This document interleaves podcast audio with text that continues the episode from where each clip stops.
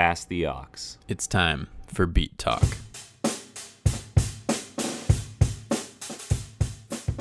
Welcome to Beat Talk, the podcast where two friends who met in high school drumline talk music from the drummer's perspective. I'm Brenn, And I'm David. and in this episode of Beat Talk, we're going to talk about our music listening experience in quarantine and all things Bill Clinton swag. Let's go. Think this one literally, I mean, what we could do is we could do like the meat of it is like what we use, and then like we could add, you know, we could add an intro later if it, if Okay. it, if it, if we like like the stuff we talk about and how it goes. Cool. Okay, for this first one, then let's just let's just talk for a second about who we are sure. and how we know each other Yeah. and why we feel like we're qualified in any way to talk about music. Okay, I like that. Okay. So I am Brenn, Brenn Borror, and I'm here with David McKean, and we are I, I don't know, we're we're friends. We've been friends for a really long time. We've been friends since freshman year of high school. Yes, we met in the drum line. So that tells you anything about our title of the show. Mm-hmm. Right yeah, there. exactly, exactly. So, so the title of the show is Beat Talk, and it's based on the fact that we're both drummers, and that a lot of the foundation of our friendship originally was that we had a similar kind of love for not just music, but for the drums in particular. Mm-hmm.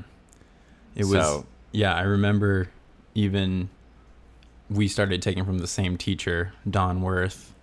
Um, it was well, it was Brenn. It was Brenn's teacher, and then I I had over. Um, kind of overstayed my welcome with my first not not overstayed but not no it was like um great guy. He kind of was like you know i i think you should look for other teachers just because i kind of have maxed you out is kind of what he said. Um Mm. so just because i think he was you know more like uh, i don't really i would totally be that way too if students would be like dude you're too good. No go go somewhere else. Because like Well, and and he wasn't wrong because David was too good. See, shut up. our the foundation of our friendship is that David is a better drummer than me, but Mhm. I always wanted to play it cool so that I could appear as though I was a similar level of drummer to David. So that's that's kind of the foundation of of our relationship is that we both were put in this in this scenario where we were both trying to get on snare drum in our high school drum line, both trying to prove ourselves to like the the juniors in high school that that probably didn't know anything more about drumming than we did oh my and god and and trying to to basically fake it till we made it. Except we actually had some pretty Well- decent chops for being fifteen. Yeah, I, I real quick, I remember the first kind of interaction or the first time I saw Brenn uh like the first okay, so little background. I'm from so we both went to Tualatin High School. Brenn lives on the the side of town that basically there was like a dividing line. You either go to Tigard High or to Tualatin High, and he fell right on like the Bull Mountain line where you go to Tualatin. So he kind of came in, you know, knowing a little bit, you know, knowing less people that were from the area because it was like maybe a quarter from Tigard and like seventy five from. Is that right or no? Yeah, that sounds about right. So there was a little bit more um, familiarity for me, and so being from the area, like living literally a ten minute walk from the high school, I went to like the pre uh, summer like drumline audition camp thing. That's what it was, wasn't it? yeah, that's that's what it was. So, and I I went to high school with like Jason Kim, so like I knew. I wonder should we be dropping names like that in this? I don't know. I I think maybe we should try to. I mean, we don't have to go and redact anything right now, but let's let's just Yeah. say let's do uh, first names Mhm. only. That's a good idea. Okay. Well, so I remember Jason, who was our leading, um, he was like the, the leading percussionist, the drumline section leader, all that fun stuff. I knew him knew of him in middle school because he was went to the same middle school as me, and you know saw him at the talent show, and you know it was kind of one of those like looking up to moments. So I got to go in the summer and play with them and I actually got to show them that I was like good enough to play snare drum. So when you came in, it was one of those things like, "Oh, he's a freshman, stick him on cymbals." Or were you on bass drum to start? I think I was on cymbals. Well, Well, no, it was- I don't think there were enough of us to have to have like need for cymbals. So I was originally put on the bass drum, and I I remember Yeah. I remember walking into our first practice, and they stuck me on bass drum. I remember Mhm. just like being not not like angry, but feeling like misunderstood in the sense that like you know where where I went to school, like I was the drummer at our school, and then like Mhm. going into to this first kind of drumline session with all of these people that were new to me and then being put on the bass drum it felt like it felt like uh Kicking the don't know. nuts. a little bit a little bit Yeah. and, Well, and so I so I, I, I, I actually remember this. This is this is funny. It's kind of coming back to me now. I remember playing the bass drum and being like, I'm gonna play this bass drum so good that they realize that I'm better than than than this. Well, here's what I remember. I also remember, I think it was like literally the first, the first day. It wasn't even like a drumline practice. It was like the whole band because it was like marching band season. So we were learning intonation motivation. Remember that? Mm-hmm. Which is Yeah, like yeah, yeah, it's like basically like eight on a hand built into a longer thing that plays with horns and everything. And I remember you were on bass drum, and I think this is how I remember. I don't know if you remember it differently, but you literally raised your hand and stopped the whole um, everything with like our director, and you were like, "I don't think I should be playing this instrument." I think you said that, and like literally, he's like, "Oh." Um. Okay, Jason. Like, do you have any suggestions? And and you're kind of like, I want to play snare. And like, you hopped on snare the first, and I remember kind of being like, this douche. Like, well, because I didn't know you at all, and yeah, well, and that's of- definitely not the last time you ever thought that about me. No. But but but it was funny because like I just remember kind of like, oh, like yeah, he, yeah, he wants to play snare, and then and then you you hopped on and like I was like, oh shit, this dude like plays well, like better than I was like intimidated from the get go. So that was kind of a funny moment, just being like, oh, this guy, this guy can't play snare, and then just like, pop, blah, pop, pop. Um, I, I, that's the other funny thing about drumline cats. They can all do the like the rhythms and like the diddle sounds with their mouth. I can't do that. I just can't. Can you? You can do that better than I can. Yeah, I always go between like tip of the tongue and back of the tongue. So It's like I'm a better beatboxer than I am at doing those things, and like it, I think it goes also with like rolling your R's. I can't do that either. mm, yeah, Yeah, my girlfriend makes fun of me all the time for that. we all have our deficiencies. Yeah, that's right. Okay, so that that was a long, um, spiraling out of control way to say that we met freshman year of high school on the Mhm. drum line. David thought I was a douche.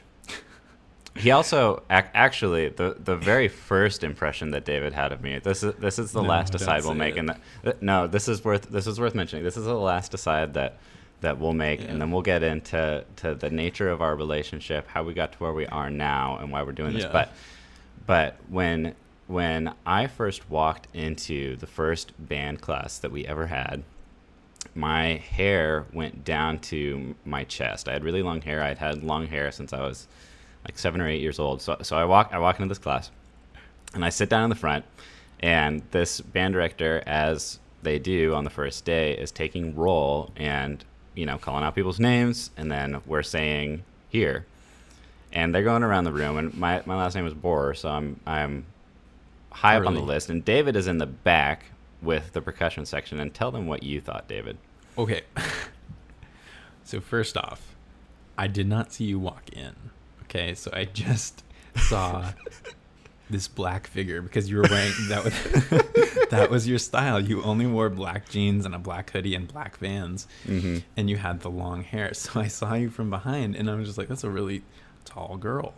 Um, and you know, like that's the thing is like, it, it was just it was funny just because you know, when they called out your name, your voice was incredibly deep. I was like, "Oh," and the other thing is like, you know, it it truly did not matter um, at all in the grand sc- scope of things. But it was just a funny like little like, oh, I just you know Mm-hmm. kind of got it wrong from the start just because you know of that awkward first day situation where everybody's nervous and mm-hmm. doesn't know what's going on. So, Yeah. anyways, we can we can uh, move past that. We can we can move past that, but we just we just well, I just want to stop for a moment and say that was really David's first impression of me, and I think it's just a funny thing to look back on. Anyway, Yes. so at at this particular point in time, uh, I'm 24. David just turned 25. So I forgot I'm older than you. Yep. yep, yep, and so it's been about a coming up. a decade or a little more than a decade. Yeah. So maybe we need to do something to celebrate a decade of friendship. But maybe this is Tin- the thing that tin- we're doing to celebrate a decade man. of friendship. Nick yeah. and Schmidt, Tinfinity, babe. okay. So so from from from our freshman year of high school, we played in band together for 4 years. That also included the drum line for 4 years, and then at the end of high school, we both went off to college to separate separate universities. Mm-hmm. I went to a small private college um, in Oregon. David went to the University of Oregon, That's right. and go and and I my my kind of drumming career stopped for for the most part at that point. But Not David, really. Well, I, I guess I played I played freshman year in in the concert band and the jazz band Yeah. at, at my university. And and you also did you like organized. I mean, it was only for a summer, but you organized the drumline thing for the school. Yeah, that's true. And that's you true. um you played you played like a gig for my family's church and like Yeah, I- I played- I played, like, in church on churches and stuff. Sundays. That's Yeah, still yeah. playing, man. Yeah, yeah, yeah. So so I, I stopped I stopped in the sense of like playing on a consistent basis in like a drum line or something like that, but I still played kind of as a hobbyist and then made a little money on the side playing drums. But David had a different route. David, tell him about your route of drumming. Slightly. Um, yeah, I, uh, you know, I was actually really close to doing kind of the small school experience like Brenn.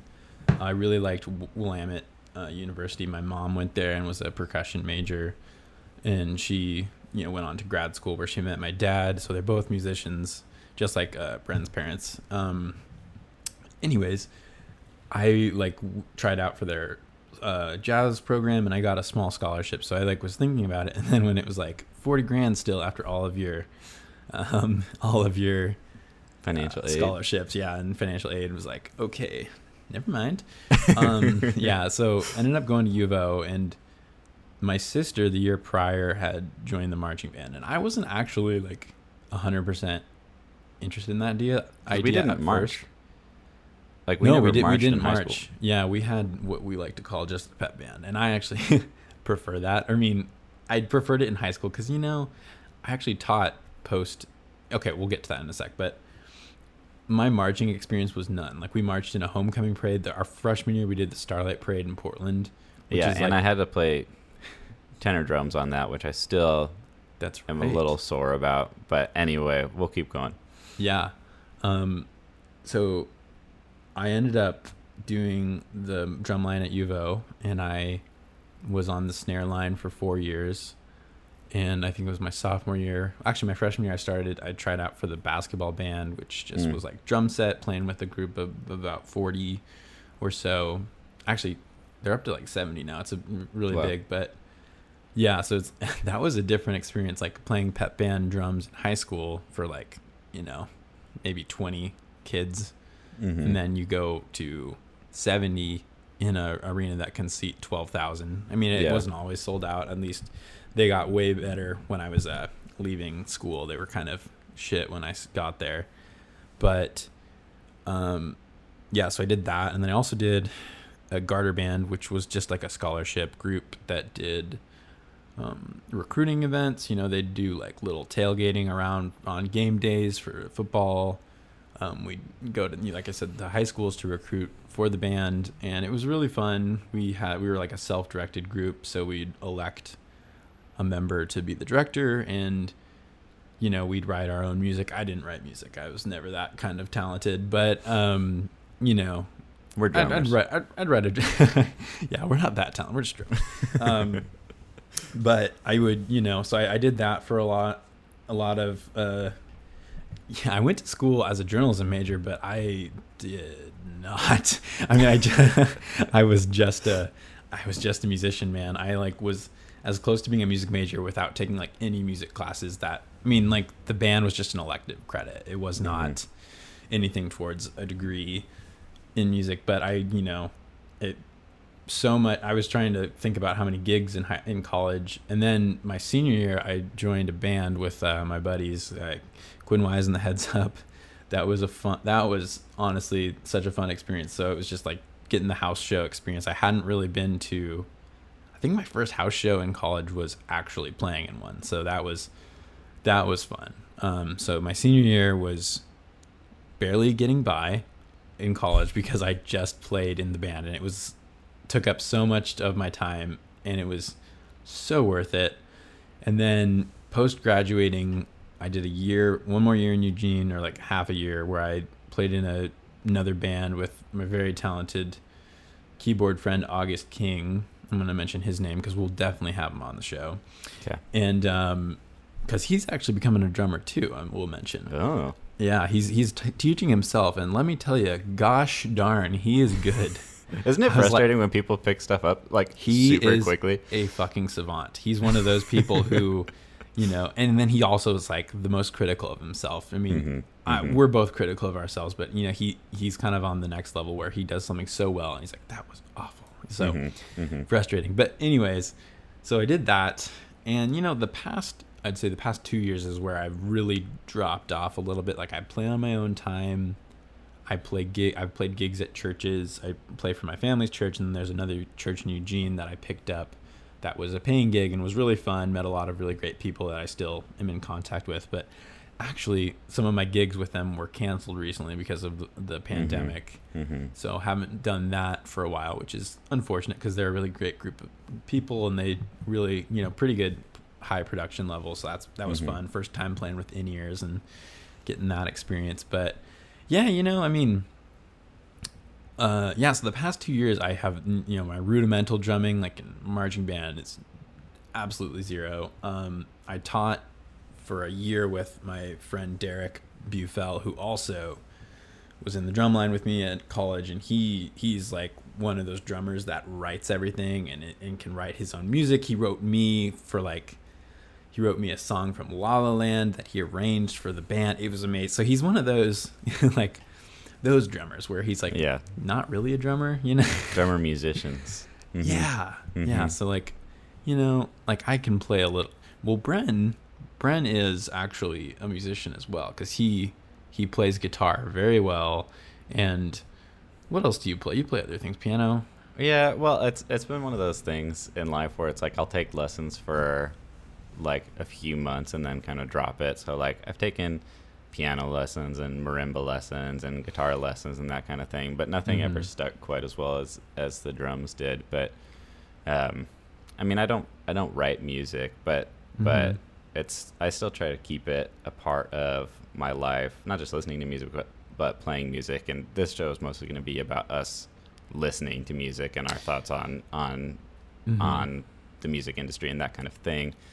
Um, but yeah, yeah, and I've been I've been playing less and less as time has gone on, and I've been getting my hands into other things. But I think one of the things that I admire about David is that he has has stuck with it in a way that I don't think a lot of people do after they get out of the arenas where they've been playing like constantly like getting out of uh, the drum line at U of O or getting out of the band that he was playing in or that kind of thing like he's still like you still play constantly which like I I like to see you might be playing less than you used to which Yeah. which feels feels different for you but like I haven't played the drums in over a year probably at this point Yeah, so think about that Then yeah, that's true. I mean, I was gonna say it's like if it's a week, a week's time without touching the drums, that's that seldom happens. But, um, yeah, I mean it's it's more. I I really had a blast doing it in college, and it kind of I realized you know, everybody goes through that phase where one of their things that they're really they're good at and they really enjoy they're like this is going to be it you know kind of that was Mhm. like me for a while like oh i could make a career out of this not to say that um you know you can't but i think it was i it kind of dawned on me at a certain point where i was like i i will always be a musician i will always play drums Mhm. but i'm going to pursue something else as a career and have Mhm. it be there and it, you know who knows maybe if right situation right thing happens maybe it could become more of a career or more you know like more of a Mm-hmm. sustainable job but I, just knowing coming from musicians that it's tough you know to make Yeah. a living as after a hearing so many musician. stories, after hearing so many stories about the the musician's struggle, yeah it kind of it, kind of becomes it's, it's intimidating less less appealing. Yeah, yep, for sure. Mhm.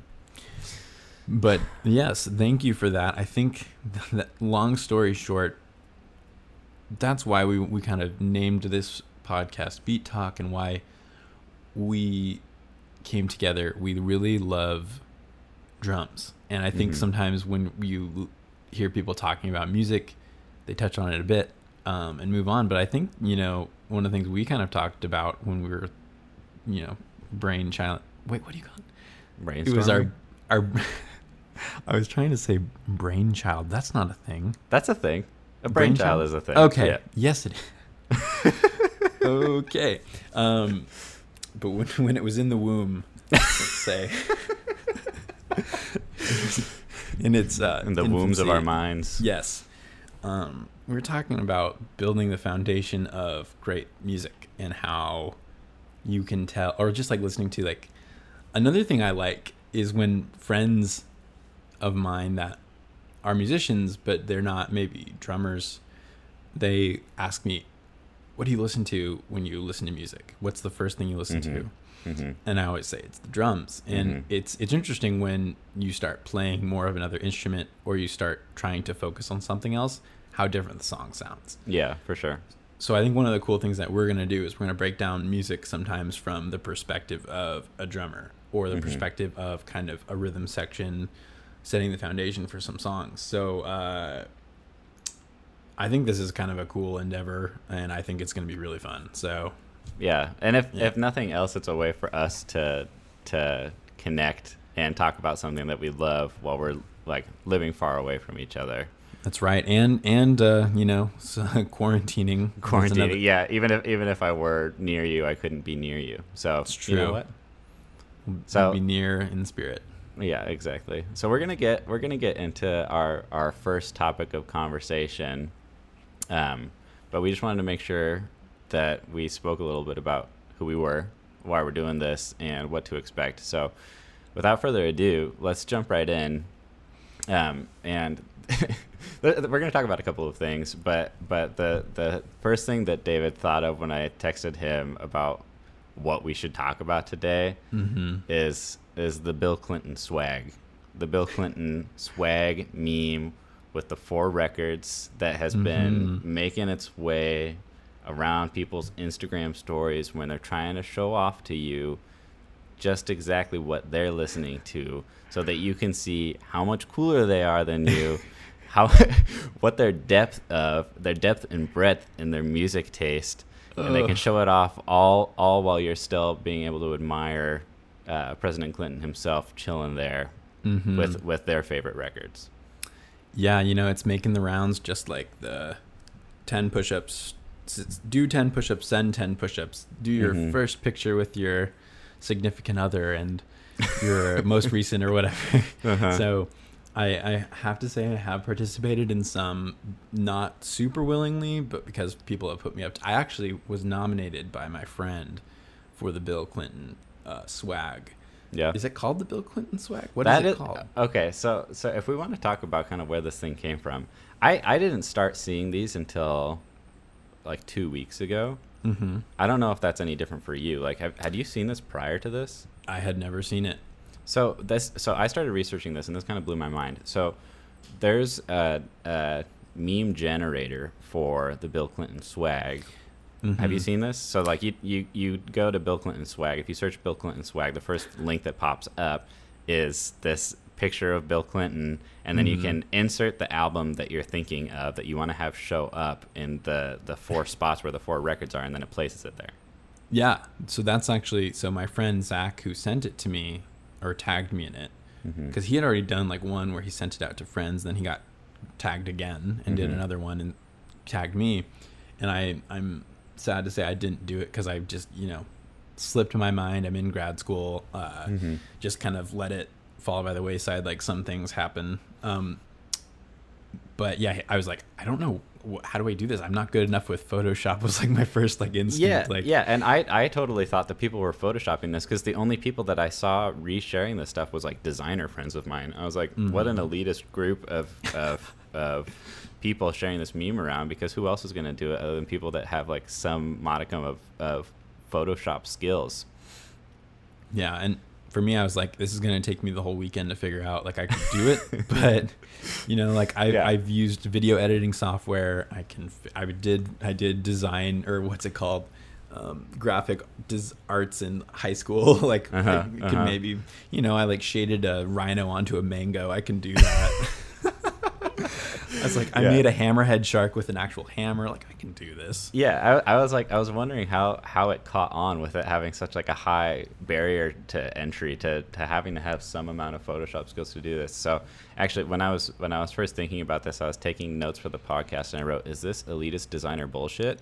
Because I thought like I thought that people were just photoshopping. So, but what I came to find out upon further research is that there's a, a generator for this. So people actually don't mm-hmm. really have to try at all in the process of doing this. And to my designer friends, if you didn't know that and you were going and photoshopping things, proud of you for being able to do it. But I just want to let you know that there's a website that will do it for you. Yes, and But- that's yeah. But what, what shocked me the most is that this website was actually created in 2012, Oh, eight years ago. It just takes a pandemic to bring it out, I guess. Exactly, exactly. So so eight years ago, this thing this thing was created, um, and then a year after that, in 2013, I guess it was shared around on on Reddit, and then it was picked up by a bunch of different uh, news places like BuzzFeed and that Mhm. kind of thing. But I guess it apparently went to the wayside until kind of the start of this whole quarantine situation where it's exploded in popularity, but it's it's given people a reason to talk about their four favorite albums or the four albums that they're they kind of have on rotation right now while they're stuck at home. Mm-hmm. And so I went and and wrote down four of the records that I've been listening to while I've been stuck at home, or at least artists that I've been listening to while I've been stuck at home. Did you? Yeah, actually, I um, I have four albums. You kind of like reminded me right as you said that, so I like pulled up my Spotify on my phone.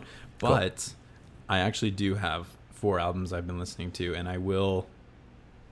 Um, I was thinking I it's more it's easier to do the more most recent because like it would take me some time to choose the four that go, you know, just Mm-hmm. but I will say, I'm not gonna do it right now. But if I was gonna do the four that like my all times probably, Mhm. Channel Orange is on there. So That's fair. That's fair. I I mean that's also Brenn and I did a duet of. Uh, I mean, uh, the one of the first coffee houses at our high school. So you know we did. Uh, wh- which song did we do? I mean, we did probably the best one, right? I you just cut out for me. So Oh, sorry. What? Uh, I can't remember. We didn't do Forrest Gump. Which one did we do? Uh, we did Thinking about you. thinking about you, yeah. And this this was when I was first learning how to play the guitar. So so we were doing a little combo of. Did you did you have uh, an think I had a instrument or were you singing with me? You had a cajon. Okay, that's what I thought. I So you sang had a- too. I mean, we both sang, and it was Yeah, we, awful we I mean we, don't did a sing. true we did a true duet Yeah, of, of vocals and cajon plus acoustic guitar. So I don't know what more you could want in a coffee house. I I Or what you could enjoy want listening less. to yeah, I I enjoy listening to two amateur musicians trying their hearts out, trying to sing an R&B song by someone who is one of the greatest artists of all time. Also, cajones suck. Okay. they're the just- they're probably can- the worst instrument. Can I go on a rant real quick? go for it? Okay, so I've seen I've seen some drummers talk about this online, but like cajones are so dumb. Like the the one good use they have nowadays is if you can get like a bass pedal connector, which are Mhm. crazy expensive, and you can never get them. You have to buy the the best quality to get it, so it's not laggy because it's like Mhm. the long um, connected cable thing. hmm But like, unless you get the best one and you like mic it up, they sound like trash. And also, They sound like trash. they sound like trash and they hurt my hands. And i know you and your to- back. and your back but like the best like hand drummers can make a cajon sound good. I will admit like hand drumming like my mom that that's her thing and i've learned from her a little bit but like you know it takes a different kind of talent. It's like people that play congas and bongos and like play kind of in a different realm of music. So i don't know. It's just not my thing and Yeah, you know, exactly. it's it's it's it's like uh, as a drum set drummer or like a rudimental snare player, it's it's hard to transition those skills over to a hand drum because Mhm. it just takes a different level of nuance. It's a totally different feel. But the cajon, I think people try to use it as this like all-purpose acoustic percussion instrument and have it take the Mhm. place of of a drummer or like I mean I think the main offender is people that play acoustic guitar and sing and they want to have like something else that they Yeah. can do that like adds this percussive element to it and I want to tell you I want to tell you you acoustic guitar players just play just play your guitar because it's rhythmic enough you know It's true. Yeah, I You mean, don't- there's, you a, there's a need the reason why bands have rhythm guitar in them. exactly exactly Um, yeah, there's actually a video that we should post to this podcast when we post it up. Um, I don't remember the drummer's name, but he's a drummer I've I've seen on YouTube a few times. Who's um, really great drummer. He's been on Drumeo, and he he plays very interesting style where he has open handed technique.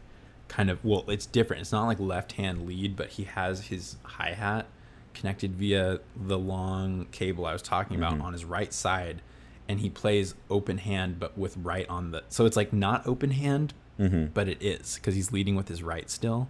Mm-hmm. It's very bizarre, but he's really he's really a good drummer. But he he's like um toured with some bands and they've said, okay, we're gonna do a set that we need like an acoustic, even toned down, like smaller thing. And they're like, get a cajon or something. He's like, Mm-hmm. hell no. Um, he he literally has a video of how you can turn your 16 inch um, tom into a bass drum with a couple mounts and like Mhm. turn it into your very own little drum set that you can fit into a suitcase. It's Mhm. really cool. So I've been inspired from, from that video always because it's like he it's it sounds like something that a cajon player would wish to have. Yeah, And it's yeah. like the same amount of space basically is what he's trying to say. And it's like pointless to spend on a really expensive cajon when you can do it with like your old crappy Mhm. drum set you don't use anymore and just put Mhm. new heads on it. So anyways, long story short, I don't like cajones. yeah and and PSA there are better options Yes, yes, so much Yeah. better options. Like just play quieter if you want to. Yeah, exactly. Okay, okay. So so back to our four records. David, I want to hear your your first one. Okay. Well, my first my first uh, album that I've been really listening to lately is "It Is What It Is" by sorry, um, by Thundercat. Um, I actually was um, not like keeping up to date with him for a while. My friend Zach, who nominated me, we were talking about um, music. He helped us move out of Eugene recently, and he's like, "Have you heard the new Thundercat album?" And I was like, "No, I haven't." And the, actually, the funny thing is, I never probably would have been into Thundercat had I not in college won tickets to see Music Fest Northwest before it became the Pabst PBR Uh-huh, uh-huh. festival. I remember But this. yeah, I, I won tickets by tweeting at the Emerald some bullshit about this this artist I did not know that I wanted to listen to. They were like, "Tell us who you want to listen to at Music Fest Northwest," Uh-huh. and I tweeted because I literally knew none of the artists except for like maybe Spoon or Haim, Mhm. and I didn't really listen to them. So I just Mhm. said someone else to be like quirky. Maybe they'd choose the quirky boy that says this weird one. and they did. They did. So I won two free tickets, and I ended up getting to see Thundercat. and then Run the Jewels like back to Mm. back, and it was Mhm. fucking insane. Like Thundercat with his six string bass, Mm-hmm. just shredding up there, and like he was like, "I'm not gonna lie, I am hammered," and I was like, "Dude, you're an icon."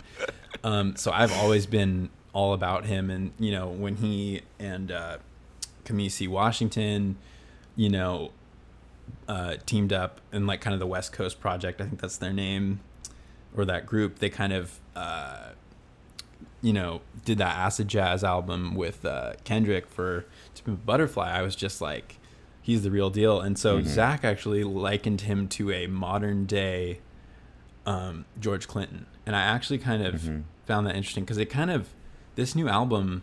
I've only given it probably one good listen to Mm-hmm. um really just did something to me where like some of it's like a little you know a little not my taste where he kind of is a little more spacey with his soaring lyrics and like his kind of um, melodies that he has a little jazzy um, and i love Mhm. that too but like when he actually has like the real groove and like kind of that that funky sound is when i'm Yeah. really into it so this album actually well i'll lead into my next one features louis cole um, I went through a phase with him. Um, my friend August showed me the band, or maybe it was Zach. It was Zach and August. I get a lot of my music from. Mm-hmm. They uh, showed me a band, Knower, Mm-hmm. Um, which is Louis Cole and another talented female vocalist. I do not know the name of. Maybe. Uh, I'll I'll do your I'll do your your fact check right now. beautiful. Thank you.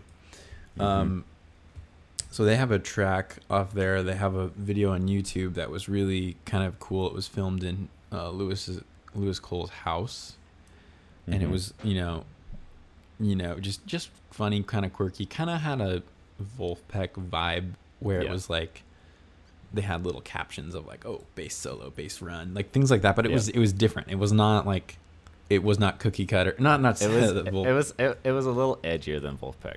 yeah, and Vulfpeck is amazing in all the things they do, but it was it's different. It's not like Mhm. I'm not comparing the two at all. Um, so that was my first kind of introduction to him, and I remember listening to him, and I was like, yeah, he's he's a good drummer. Like I can get behind that.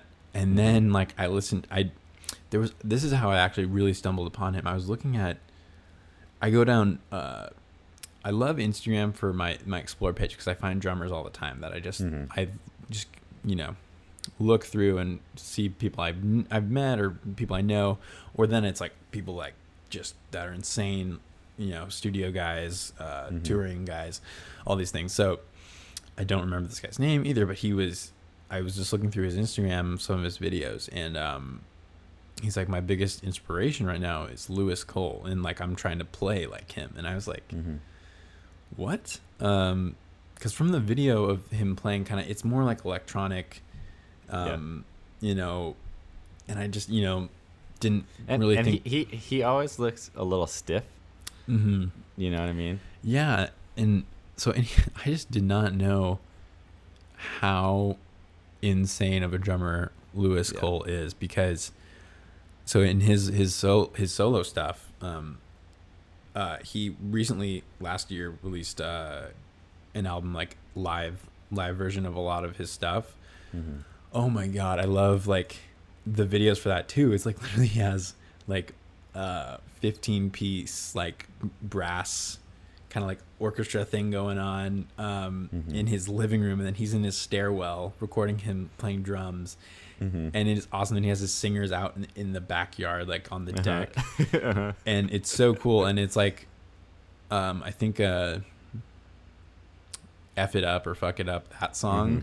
where he's Mhm. just playing the the doubles on the on the ride bell and it's just doing this insane like really intricate rhythm with his between his Mhm. bass and his hand and um, that was when I was like, "Oh shit! Okay, this guy is insane." And then there's Yeah. a video on YouTube of him doing like an open drum solo. It Mm-hmm. and he, he, he the thing that really impresses me is his first off his hand speed and then the dexterity between his um, and in, in independence and interdependence between his hand and his and his feet. It's Mhm. especially his right hand because he plays open handed Yeah. and it's insane because I remember thinking like, oh, like he doesn't look like the guy that has the chops to do all these things, and he does Mhm. first off, but he plays differently than um, most drummers I've seen and kind of like Mhm. modeled my drumming after. Yeah. So that's kind of one of those things where you know if it's not as common to you, I uh, first off was like, oh, not as technically technically proficient as you know, and that's like the snob in me um, Yeah. that really is like I hate and I try to suppress all the time. Um, He yeah, I, I think what it is is that he looks like a self-taught drummer, mhm. except he's so good. Like he's so incredibly good. Well, and that's the other part of me that's like really annoyed is like people that are self-taught are so much more creative. Like Yeah, c- because you're not learning from one person cuz like that's that's me. Until Yeah. I took Well, from a different and- teacher, I my style was the teacher's style. Exactly. Yeah. yeah. Yeah, you learn you learn all of your habits from the people that you're learning from. Exactly. And if you have you have that like lifelong drum teacher or like that person Mhm. that's kind of lays the foundation for you, like it really affects the way that you view other drummers. Like it Yeah. really affects the way you view other drummers. It, and yeah, and, and I think it, it's there's a lot of good in having a, a solid teacher to teach you a lot of the, the basics, the rudiments. Um, wow, I was going to say rudimentals. What am I doing? Um, the rudiments and you know, kind of the way you count and read and all these things, and teaching you tempo. But then, like for me, that's been the hardest thing for me lately is feeling like I'm in a, a creative rut where my Mhm. playing sounds so similar, and you know, I'll learn a lick, and then that's the only thing I play. Mm-hmm. So his drumming was like a breath of fresh air because Mhm. it's so different than what I had been listening to, but yet it was still the type of music I like to listen to because it's it's funky, it has some pop elements, it's um, it's funny, it's weird, it's quirky, it's different. It's kind of kind of again like has it's like edgier Vulfpeck in some ways. Mhm. Um, yeah, so I've been listening to him again. Um, Mhm. The drummer recommended him, so I listened to him Mhm. for a lot of this past summer, and I took a Mhm. break, and then the uh, Thundercat album brought me Mhm. back. So I've been actually drumming to some of his tracks this past week, and I uh, Mhm. gotta say, so okay, those are my two. It's been taking me a long time to get through this. I'm sorry. It's okay. Um, and the other two albums I've been listening to, um, mm, Random Access Memories. That's that I also might go on my all time if I'm being perfectly honest. Um, there's something that I, as a drummer, need to do more of, which I've been trying to do, is playing simpler, more Mhm. simply. Mhm. And so this album is a great example of, or just Daft Punk, like putting on a Daft Punk album and playing to them and trying to limit yourself to like, okay, I'm only going to play hi hat, bass, and snare like this whole time. And I'm only going to do a fill when the phrase is up or when Mhm. When I need to, you know, just add a little tiny bit of spice. But that's always been the hardest thing for me playing in groups where I had the freedom to do that and kind of the style to do that. So, Mhm. but then again, it's like when you play simpler, when you add in that bit of texture, that bit of difference, it is so welcome and sounds so good.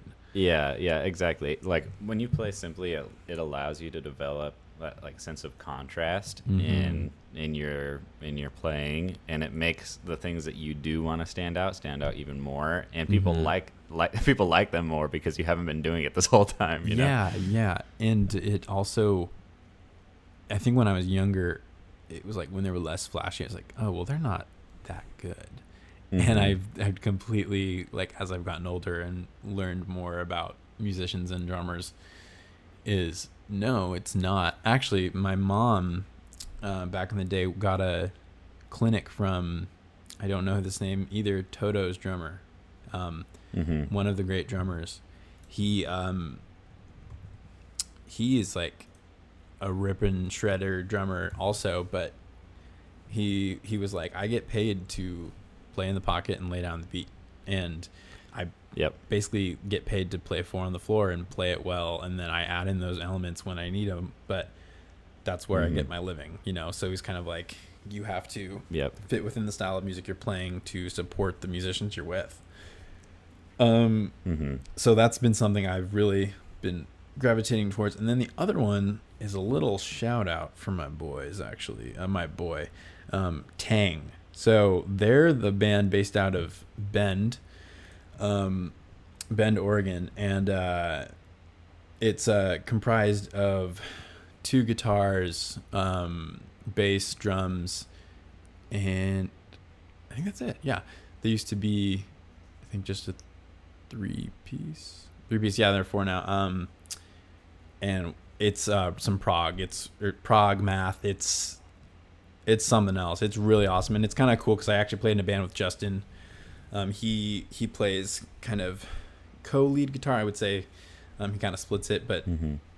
he he kind of uh, joined their group a little bit after, and he also plays saxophone. But they shred. You should listen to their new EP, Tiny Daniel. It is super cool. Um, it's the kind of drumming that I love, but it scares the hell out of me because I've never liked playing in odd times or.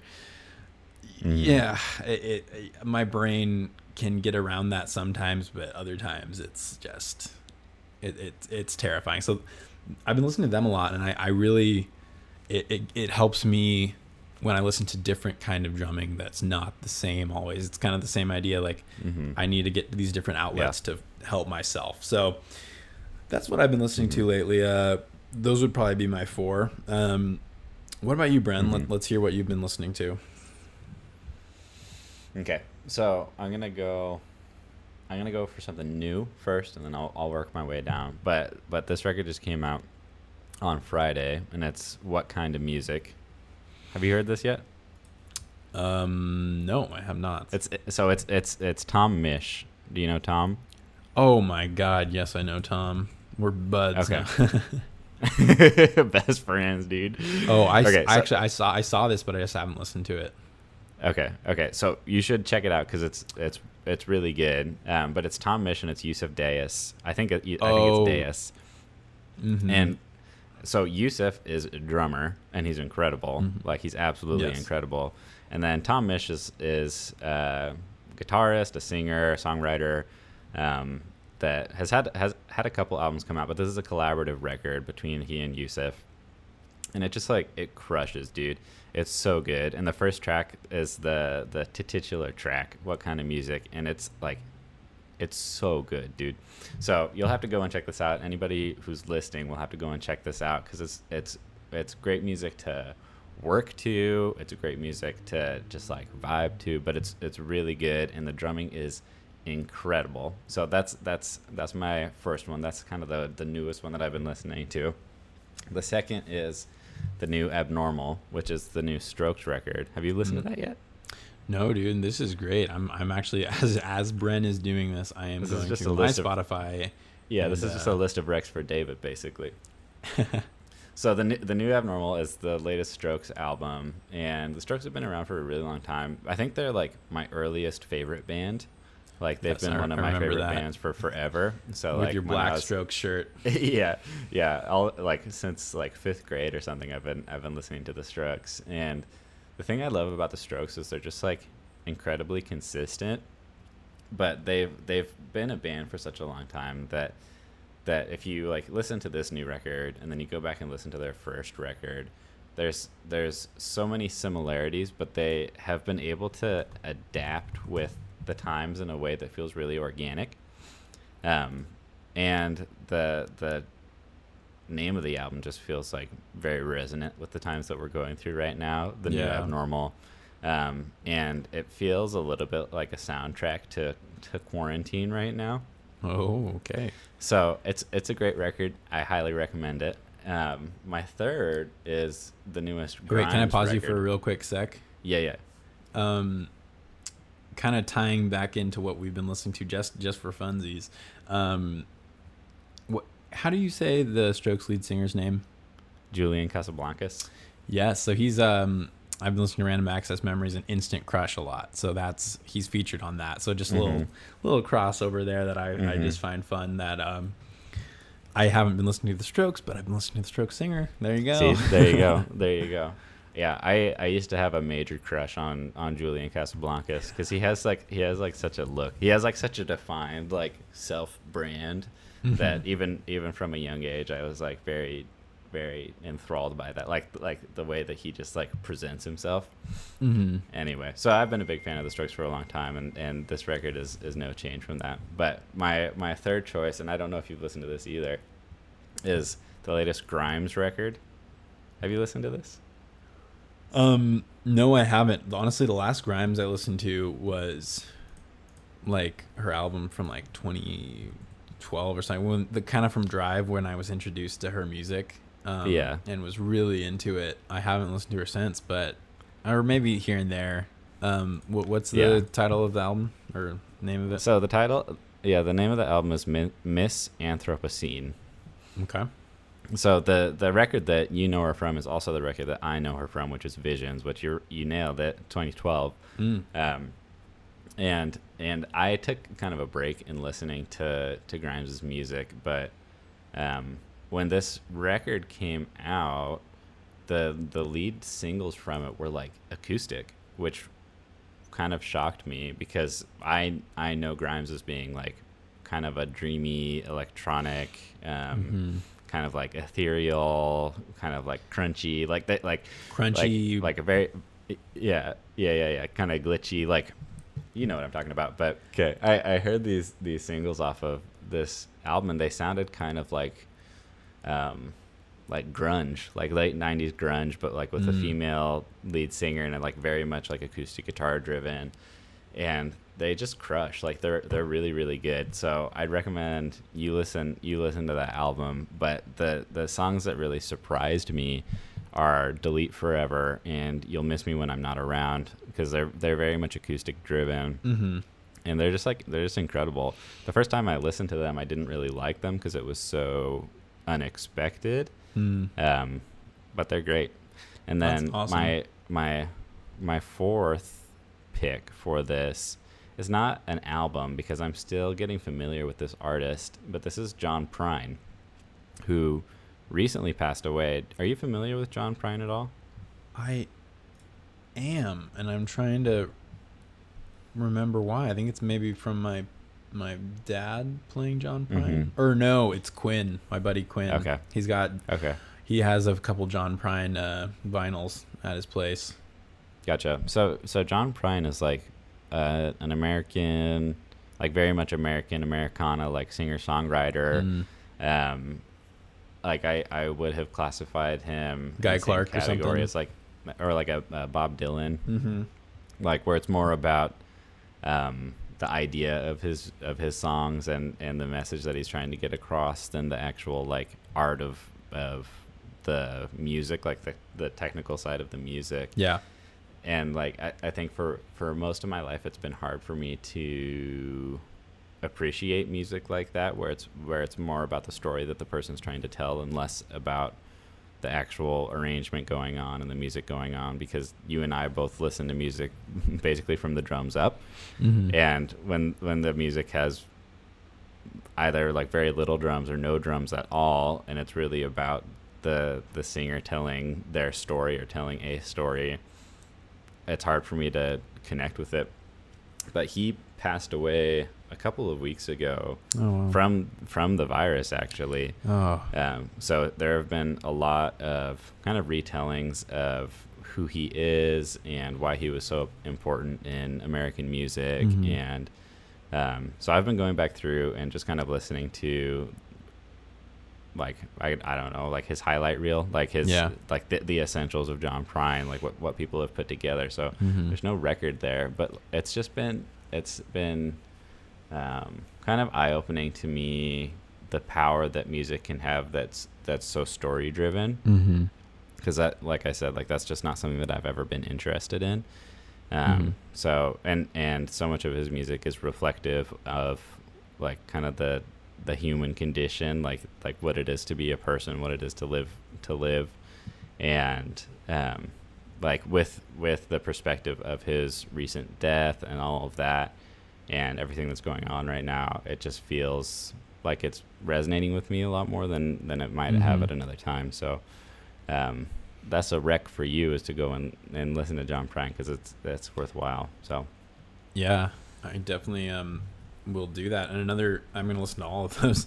Um, But actually, another one that I wanted to mention, just an artist that I've been going back to a lot, has been Bill Withers lately, just because um, he passed Mhm. away recently, Yep. and so um, just listen to his first album. His first album is insane. Mhm. Like, and he Mhm. also, you know, came on the scene later on in life, like not not not old, but you know, he. I actually was listening to some guys just kind of talking about um, a Rolling Stone article um, on kind of his career, and it's really interesting. Uh, I don't know if you know much about kind of how Bill Withers got into music, but I believe he was Mm-mm. I probably should, on this podcast probably shouldn't go into depth because I don't I didn't do my research, but I do know that he worked at a nightclub um, in some capacity, and the the guy that was getting paid a good amount back in the day to to play at the uh, on the stage weekly or uh, every night kind of just wasn't showing up on time and kind of was flaky and Mhm. he was like I can do this and he literally taught himself in the span of 3 years how to play guitar and write music just cuz he Wow. was like I want to do this I like kind of saw it in his job and it's like well why can't I do that like I can I can get girls this way Yeah. I can you know kind of change my everything I've with my life so he kind of was like I can Mhm. do this um and he's one of those Mhm. people like a lot of people think they can do that like when they see someone like oh I could do that he's one of those people that actually could you know because Mhm. it's like Yeah. I they uh there was a sports talk show actually and they were talking about how all the fans in the arenas who were like oh get this quarterback out of there I could do it and then he's like well, when you actually like think about the amount of people in an arena 60,000 maybe there's a thousand people who played quarterback in their hi- in their life. And then maybe there's Mhm. cut that down to 1% maybe there's like you know 4 to 5 that could actually play close to this level. And then maybe there's one. So it's kind of like he's like that's kind of what it was Mhm. like. And bill withers was that guy um and Yeah. his first album arguably has one of the i think like one of the best songs of all time like ain't no sunshine when she's gone he wrote that was like one of his 1st Mhm. that was often his first album so it's just like listening to that tr- um album lately i would and i don't i'm don't even know the name of it i'm sorry i didn't Yeah, come prepared it's, but it's I've I've got it for you. So his his first record is titled "Just as I Am," Mhm. which was released in 1971. He was 32. Yeah So yeah, I mean to to have to have your first record released at 32 and have your lead single off of it, "Ain't No Shun Ain't No Sunshine," become one of the most famous songs of all time. yeah Like it's pretty incredible. And there's like the the deeper tracks in here um, that I super super super love. Like "Grandma's Hands" is like one of my like oh yeah very favorite songs. I forgot to mention that that that is um, pro- I mean, because like you know everybody knows "Lovely Day" and like hmm um a few other of his tracks that I'm not remembering, but uh, "Grandma's Hands" is like the sleeper hmm sleeper of all It's- of his songs. I think. Dude, it's so good. I think it's I think it might be my favorite Bill Withers Well, song of all time. It's just like how it starts off with just the bass and the hi hat and him just kind of Mhm. humming. Yeah. yeah. yeah Oh, it's there's so just good. something so like you're sitting on his lap to hear a story is what it feels like. like you're just you're just right there, like, here we go. And then just like I don't remember um, his drummer, his studio drummer is like Mhm. one of my favorite drummers of all time. First off, because if you ever seen Ain't No Sunshine music video from back in the day, he Mhm. has the biggest afro. He's wearing like a purple suit and he's smiling the whole time playing traditional Uh-huh. and he just doesn't give a fuck about anything. He's just like and he actually recorded um on a Vulfpeck song recently. Uh I think Oh, really? running running off of um uh, Mr. F- oh, gosh, what? Let me look this up so we have it for our many listeners. Um, back. It was off of um, the beautiful, the beautiful game. No, I think it was off of Hill Climber. No. Okay, we'll, we'll we'll get back to that later. Um, but that drummer has the best pocket. He has the best Mhm. pocket. Simple drumming. He can obviously you know spice it up when he wants to, but Mhm. he doesn't need to because he knows that the song doesn't need it, and that's one of Yeah. my like my like deepest like desires in the world is to be able to know what a song needs because like I Yeah. want to fill it with all of my beats and all of the things I can do, but they don't need it, Brenn. They Yeah. don't need it. yeah, yeah, yeah, for sure. Yeah, I, and I, I think I think that's something that I've been I've been focusing on too, particularly during this time. And I, I, I mean, you've come back to it several times. It's just like what's what's essential, you know, mm-hmm. like fill fill fill that void with something that's essential because in the end, that's all you need. That's what makes it, you know. Mhm. completely. Okay, Mhm. so are we gonna? Are we? Do we have any other kind of things to address, or are we kind of wrapping? Up? I don't think so. I. I was trying to think of like what what are some things that we could throw in here that we do like every single episode. Yeah. So I, I had I had uh, three things, and they, they might end up being the same thing, but there's three things. So one is what's your favorite track of the week. Mm. The other is what's your latest discovery. So you don't it doesn't have to be your favorite, but what's something new to you, and it doesn't have to be music either. Mm-hmm. Um, and then your third is what's one recommendation. So maybe the, the recommendation and latest discovery that could be combined. They don't have to be music. They could be anything. Ooh. So we'll do we'll do favorite track of the week, and then what's your one rec? So what's a favorite track of the week? Of your, I know I'm springing this on you. What's your favorite track of the week? Okay, I'm gonna ask you since it was your idea to go first and give me a second to kind of peruse what I've been listening to and think about my favorite track of the week. That sounds fair. Okay. Because I already have one written down. There we go. Okay.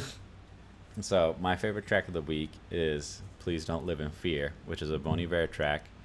Um, it was I don't know if it was released this week or last week, but it's just it's just a single. I don't think it's it's connected with any album or anything. But there have been a lot of musicians, obviously making making music during this time that speaks to people's experiences during this time. mm-hmm. And this track, "Please Don't Live in Fear," is kind of uh, Bon Iver's response to that, and I think I think part of what I like about this song so much is not just the the arrangement of it, but the lyrics kind of speak to um, not not living in fear, but not ignoring the truth of of our current reality.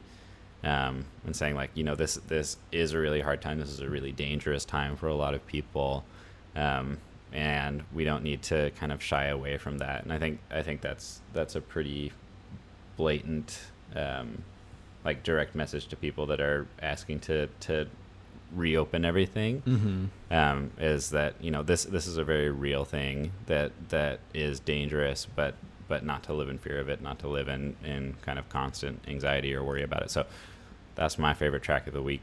Yeah, that's that's a good one. Um, so I actually just kind of went through what I've been listening to, and this is not one of the ones of the four that I listened to or that I mentioned, but Mhm. it is um, a song that I actually was. It is the perfect driving music, and that's something that I've been doing a lot lately. Is just like driving around Portland to just kind of change my scenery and just get out of the Mhm. house in some fashion, other than like going for walks and stuff Yep. but um, "You're Never Too Far from Me" by George Benson. Um, I would recommend it just for a sunny day, like it's been. I mean, I'm sure it's sunny every day where you are, but um, it's been so nice lately, and it is like just the smoothest song. Um, it's got just like a very happy um, melodic. It's just like a lead guitar kind of playing some kind of. It almost sounds like he's using. Um,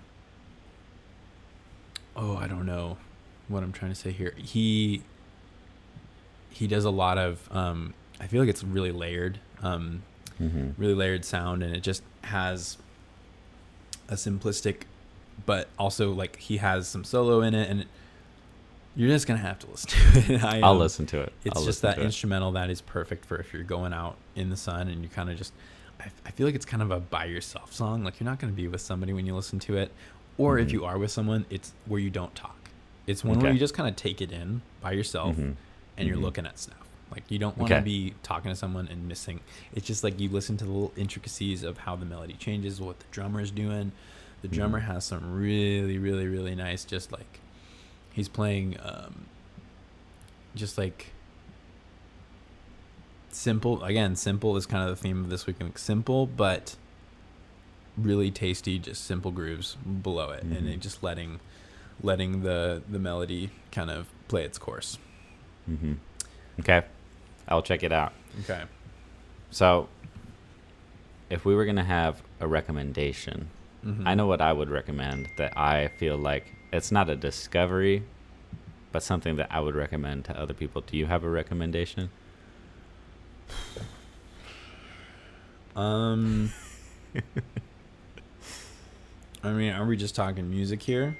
No, it can be anything. Okay. It could be it could be a food. It could be uh, a new way to do something. Okay. It could be I have a recommendation, and I never Okay, thought I, it. this would be my recommendation. Try the Okay. whole thirty. ooh. So I will, I will, I will let you know that I was incredibly stressed out with, and I still, in some ways, am. But I was finishing up my spring term of grad school. Um, we had just gone into kind of quarantine, maybe not just, but we had been in it for a while. Um, my girlfriend was moving out of Eugene, and I was helping her, and I was kind of living down there with her to help kind of the process of that. But I was you know, doing my classes and things, and you know, there's nothing to do. Um, in some ways, there's a lot. I mean, I had plenty of things to do, but nothing that really made me feel better. So, you know, you turn to your vices of maybe drinking too much during the day and like, or eating too much of the things that make you feel good and comfy. So, she kind of was the one that sparked the idea of trying Whole 30. Mhm. And man, it sucked at first. but I feel so much better. It's just like one of those things where the concept of it is after the 30 days, you imp- reintroduce things like maybe it could be grains like some pasta, some rice, or some breads and things like that. Or it could be reintroduced like legumes, beans, some cheese. Uh, but you're you're getting rid of those things that a lot of people are, those allergens, that things that people are allergic to, and you kind of find what your body likes and what it responds Mhm. to well by Mhm. just kind of eliminating any like sugar, any alcohol, any of those things. So I've really been feeling good, and it. I'm excited for things to come back when the next ten Mhm. days is when I'm gonna go back on you know normal normalcy. But I feel good, and I'm afraid that I'm gonna be back on the whole 30 again because I just like the way I feel better. So I mean, who Yeah. knows? Um, So I okay, just- I have a yeah. I have a couple of questions. yes. So I know a couple of people that have done Whole 30, Mhm. and I know some people treat it like a diet.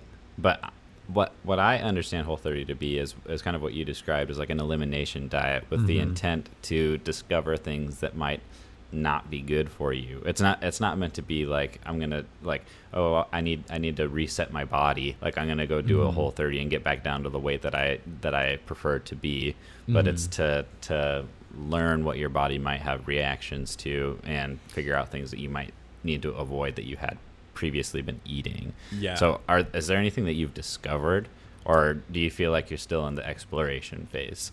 I would say I'm still slightly exploring, but I Mhm. would say I have found that my body responds to a normal eating schedule and it responds to um well the, the hardest thing was you your body is so tired the first like 10 days of this because Mm. we're so used to the processed um, grains, the processed sugars, all those things that give us that quick amount of energy. You know, adding a little bit of cream to your coffee, those kinds of things.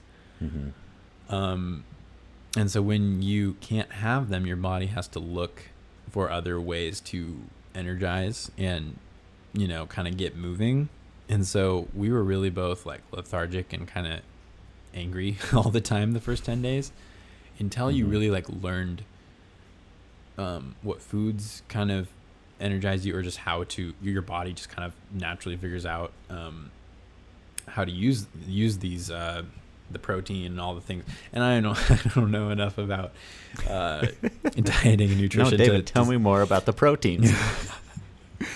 but basically you know i just i i don't i don't crave the things that I, I mean i have yes i have dreams about ice cream and and beer but um like we were at the store today and i'm excited to buy vegetables it's weird i i really i just like you kind of get so used to these and you can make some really good food. It it is I you do get a little tired of sometimes eating the same things over and over, but Mhm.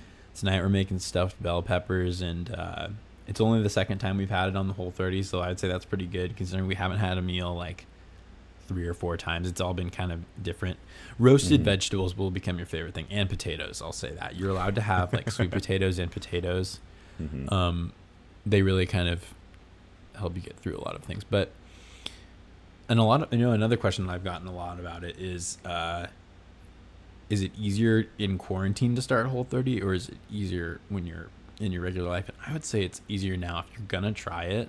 Mhm. There's a lot of reasons why you should try it now because there's not um, the urge or the ability to go out and drink with your friends or go out on the town Mhm. um, if you have the ability to work from home, like a lot of us do, but some maybe not. But if you have the ability to do that, you have the ability to cook for yourself. So a lot of the I've heard from people who have done it, you have to meal prep a lot because Mhm. the vegetables don't stay good for a whole month. You know, you have to be buying groceries a lot, but you Mhm. have to Mhm. um, prep your meals, and you can get really bland if you prep your your lunches for a whole Mhm. week. You know. So Mhm. the thing about this is when you're at home, you can you can cook up something that's good and fresh for every meal. Mhm. And you know, I'm a big breakfast guy, and a lot of my breakfast things, like basically, the only thing I can't really do is add butter to my eggs, and I've been getting over that. It's okay, you know.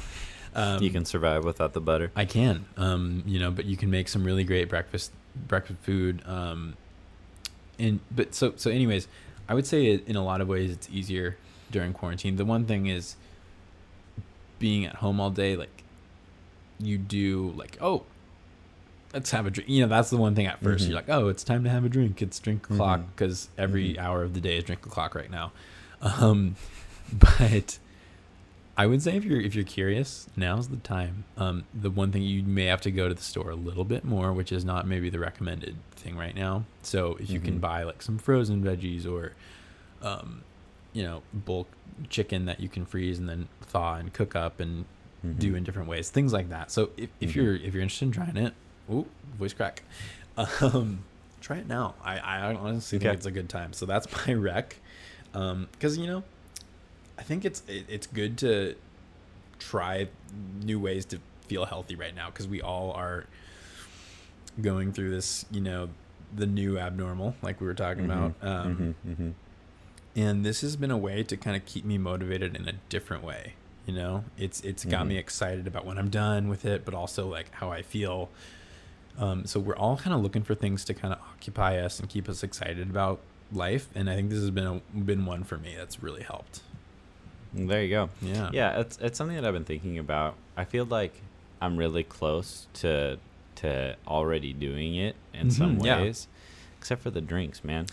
I've, I I I've been Mhm. noticing like every every night, it's like. All right, now it's time. Now it's time to have a beer, have a glass of wine, make a cocktail. Because it's like it's like I feel like there's there's nothing to like look forward to right now. You know, it's Mhm. it's it's very strange. So it's it's Yeah. easy to to to lean on those little things. and i mean and it's, you don't have to be that responsible person you're not going out to drive anywhere i mean so Mhm. what's you know you're not you're not going to be Mm-hmm. um, endangering anybody because you're not going to go out and drive. And you know, Mhm. if you're going to be watching a movie, like movies are always better with a cocktail, you know, things like Exactly. that. So Yeah.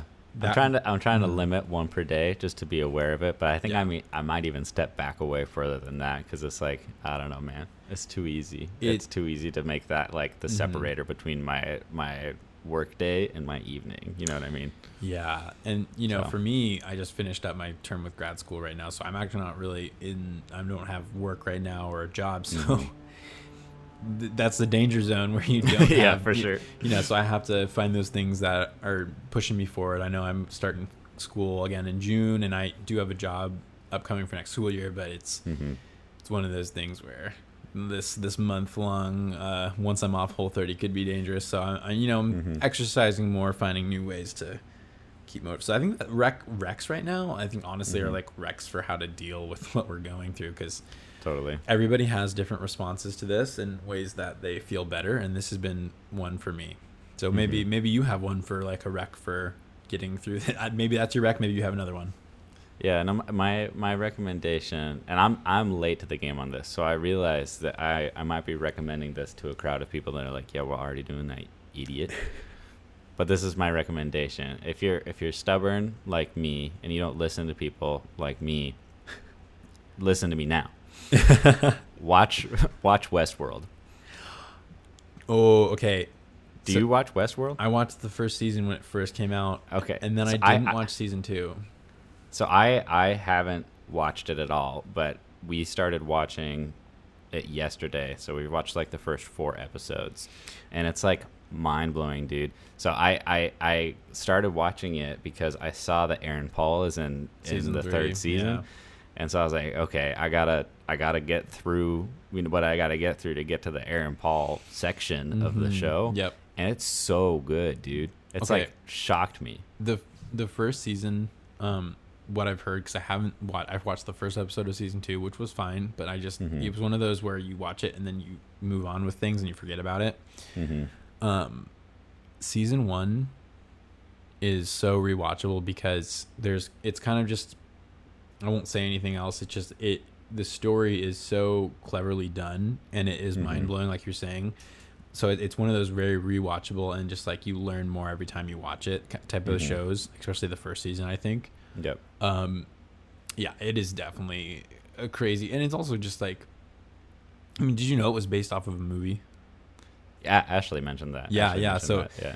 um, my my parents were the ones that told me they're like, oh, that was a movie in the seventies, and Mhm. it's much different, but it's the the concept is just so cool and so in a way relevant because it's just a you know technology nowadays, but Yeah, dystopian. dystopia, Yeah. yeah, that's for sure. So so like yeah, I, I I have this like anxiety as I do with every show that I watch that I that I really enjoy, which is like that the subsequent seasons are gonna suck because like the first one is the one that everything was built around, so it Mhm. had to be like impeccable. Yeah, So we'll we'll see when we get there, but so far I'm loving it, and other people should watch it too. yeah. Oh, I would recommend it too. Um, it's I've been on the trashy reality dating uh shows right now, which has Mhm. never been me, never. Mm-hmm.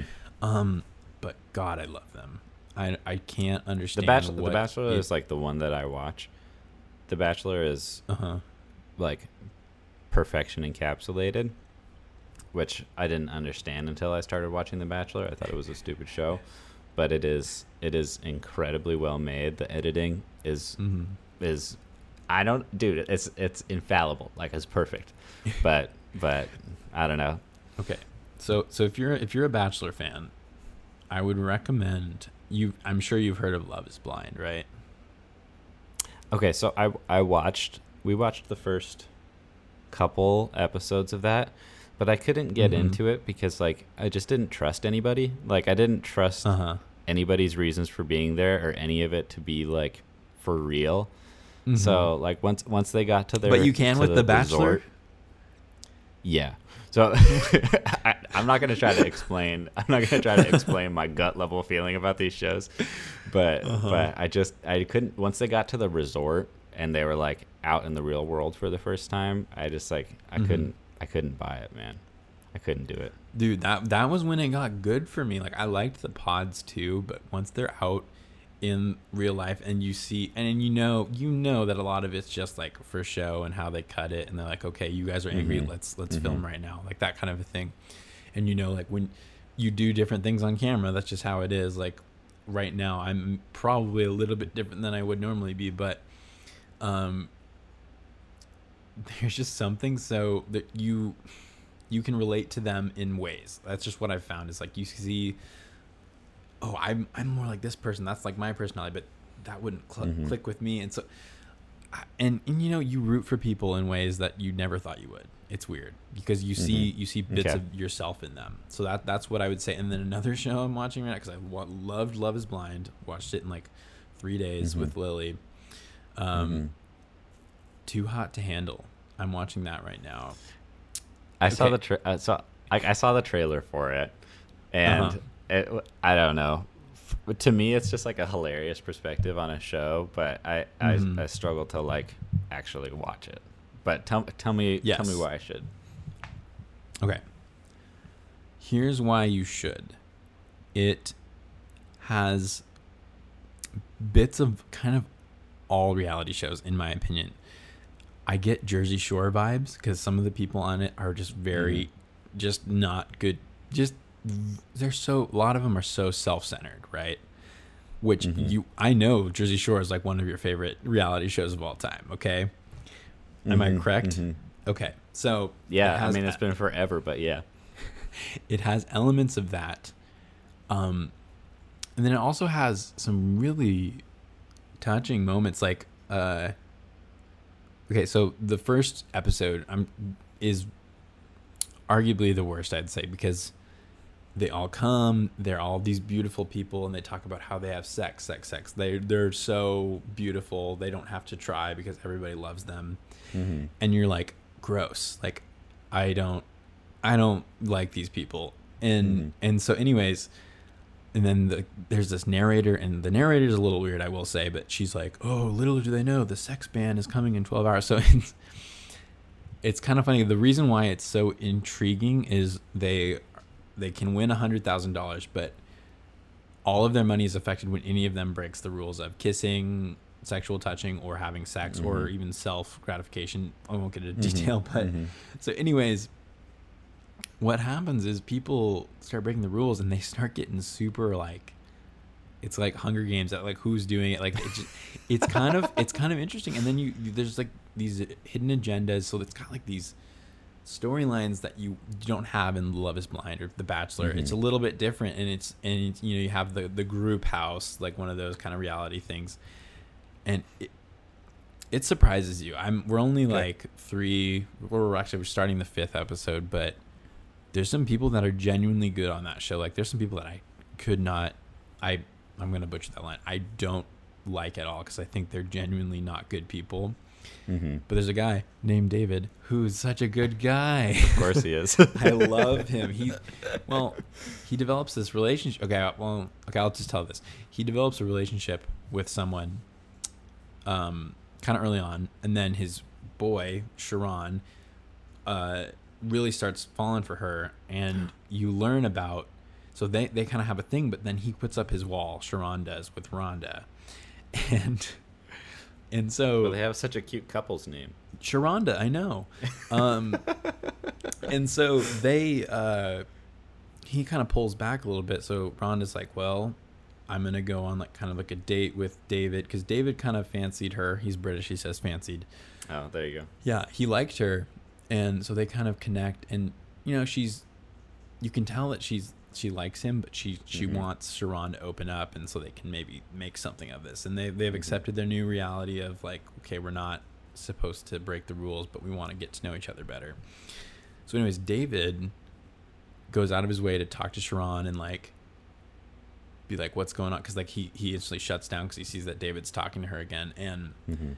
it's really cute. It's like the sweetest moment where David like you see in his confessional where he's talking about I can really tell how much he cares about her, and he like talks to him. He's like, "I will step aside, but what I need you to do is like be vulnerable, be weak, and all these things like for this person. Like put yourself out there because like you guys could actually make something of this because they Mhm. have a connection, and so you see because Sharron has had like a like I want to kill you eyes the whole time, and then you see him look down and he looks up and he's like smiling, and they're like buds on the show and they like hug and you're just like, oh, I don't know. It was like I know it was probably like a little bit scripted, but there was Mhm. something about it that was just very very natural and very like just kind and like you just feel good when you see things like that even if it's on a trashy reality dating show on Netflix where the people are all on it just to get more Instagram followers to make more 1000000s than they Mhm. already do but Mhm.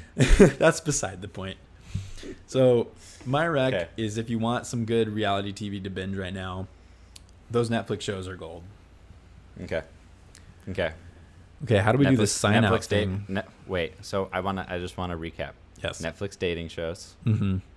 Westworld. yes Whole 30.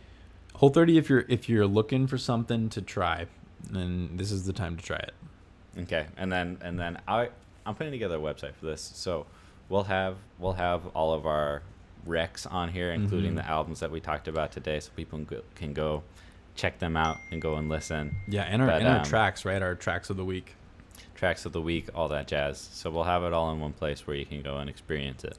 Yes, But, I'm, um, I'm excited to prepare better for next next uh, podcast. yeah, let's. I was thinking, let's just make sure that this isn't the the first and only one of these. oh hell no! I mean, we're gonna be in quarantine for a good more time.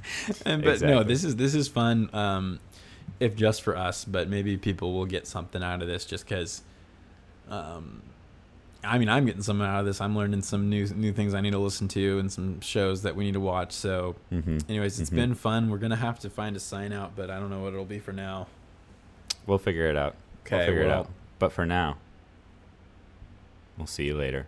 We should say something like um no i don't know i'm i'm david this is Brenn good no I do you know what popped into my head is the Nardwuar, the doot doot doot doot. Yeah, could do that or we could do some well we'll have like a drum fade out or something. So cue drum fade out now